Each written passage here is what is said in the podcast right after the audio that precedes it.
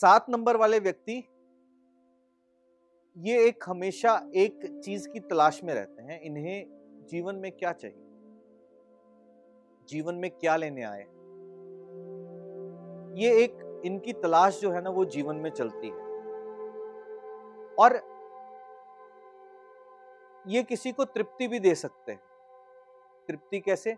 जब भी ये जिसके जीवन में भी ऐड हो जाएँगे उसके जीवन को ये कंप्लीट ज़रूर करेंगे।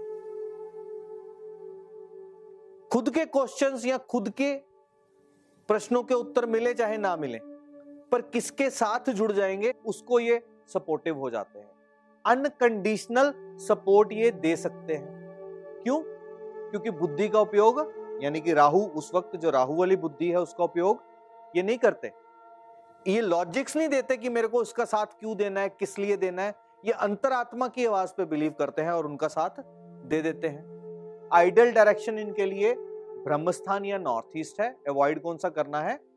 साउथ वेस्ट क्योंकि इनके लिए लॉजिक्स की दुनिया जो है वो परे है। इनके लिए अंतरात्मा की दुनिया जो है वो ही सब कुछ है।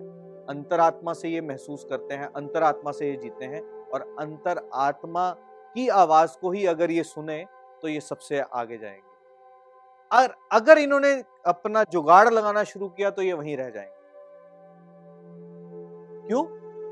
क्योंकि ये रिप्रेजेंट किसको कर रहे हैं? इनर वॉइस को। Ketu is all about inner voice intuitions इनकी इंट्यूशंस पावर अच्छी होती है। ये अगर कोई चीज़ भाप लें तो उसको जज कर सकते हैं। इन्हें ना पूर्वाभास होता है ना? पूर्वाभास। और अगर ये मेडिटेशन करें तो उसका कोई मुकाबला नहीं। मेडिटेशन अगर ये कर लें और अपने अंतरात्मा की आवाज़ को जवाब देना शुरू कर जाए तो उसका कोई मुकाबला नहीं। और दूसरा काम, केतु वाले व्यक्ति को क्या करना चाहिए? आईने में अपने आप को ज़रूर एक बार देखना चाहिए, कोई भी डिसीज़न लेने से पहले। ऐसे तो रोज ही निहारते होगे, पर जीवन का कोई मेजर डिसीज़न लेना है? राहु वाला क्या देखे? धड़ को। और धड़ वाला क्या देखे? सर को। तो आपके डिसीजंस लाइफ में सही बैठेंगे।